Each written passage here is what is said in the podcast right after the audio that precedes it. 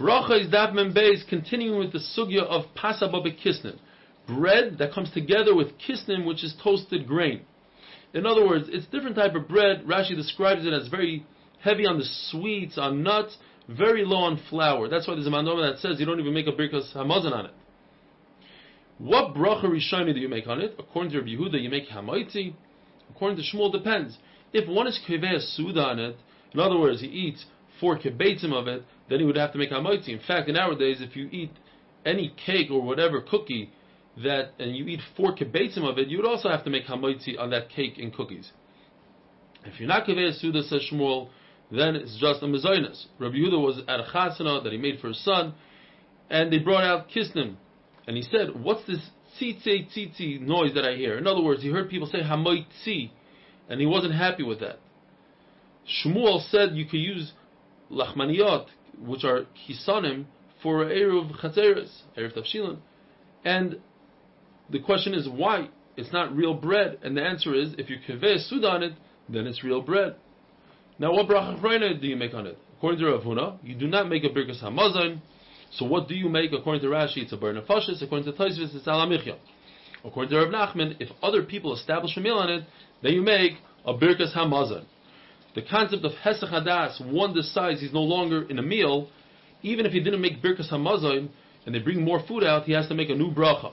What's hesach hadas? There are four opinions. One opinion is once he decides the meal is over. Rav Papa says no. You have to remove all the food from the table or actually move the table out of the way, according to another opinion. Rava was once at the Reish Golos, even though the meal was over, in his mind, he understood that the Reish Golos might bring out more food, and therefore there was no Hesach and he didn't make a bracha on the additional food that came out afterwards. A third opinion is that if you wash your hands with oil, like you sanitize your hands, that signifies that it's the end of the meal for you. Anything that comes after that point, you have to make a new bracha. And finally, the fourth opinion, and that's the halacha, is that it's mayim achroinim that establishes the end of the meal. So once you wash your hands for mayim achroinim, then the meal is over. Even though you didn't bench, if they brought food after that point, you have to make a new bracha. The Gemara says that there are four tchifos. There are four things that must happen immediately after you do the first thing. The first one is, if you lean your hands on the animal's head, you do smicha, you must do the shchita that comes right after smicha immediately. Geula litfila. You say Ga'al Yisrael, you must daven Shemon Esrei immediately. When you wash your hands Netilas Yadayim, you make a bracha immediately. And finally, Abaye says, if you invite a Talmid Chacham to your house as a guest, you will immediately have a bracha. Says the Mishnah. There are three times during a meal that one would drink wine in the time of the Gemara. One was before the meal started during the appetizers one during the meal, and that was in order to soak the food in the stomach.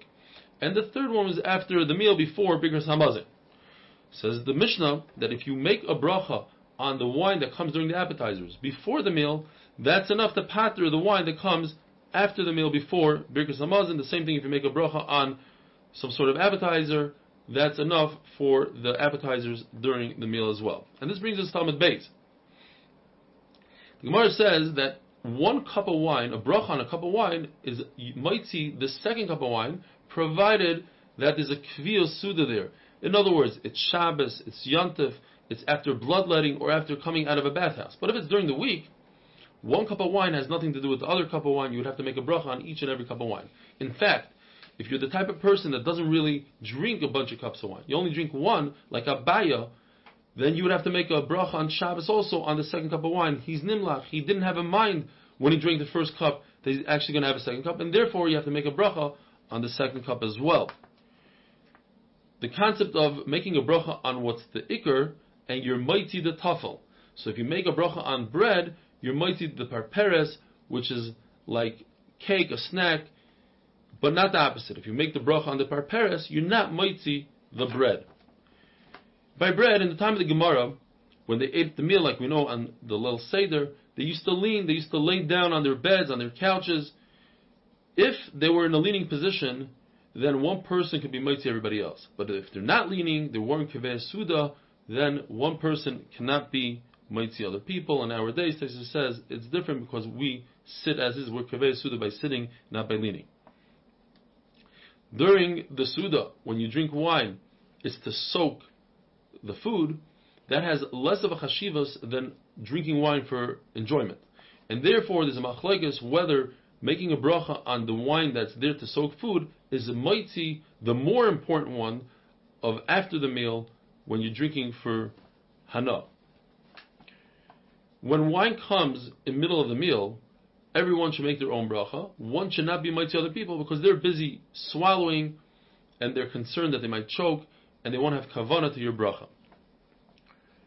If it comes after the meal, then one person makes a bracha for everybody else.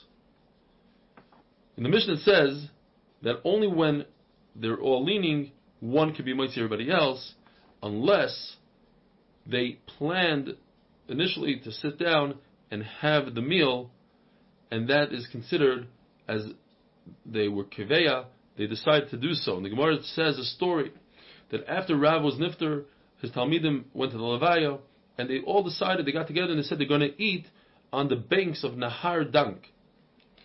And when they got there, they weren't sure if that's considered to establish a Suda. And they were very sad because they had nobody to ask. They felt like the Rebbe wasn't there anymore. Reb Avo, Reb Ada bar Ahava got up and he turned his shirt around. The shirt that already had Kriya on it, he flipped it around so he could perform another Kriya because he was so sad that he had nobody to ask. And the Gemara tells us that Eliyahu Navi came and he said, no, because there was a contradiction between the mission of Bryce, and we had to answer and say that the difference is when people get together and they come up with an Eitzah, Rashi says, and they decide that they're going to sit down and establish a meal, that's enough to be Kaveh Suda, and one can be mighty everybody else. Have a wonderful day.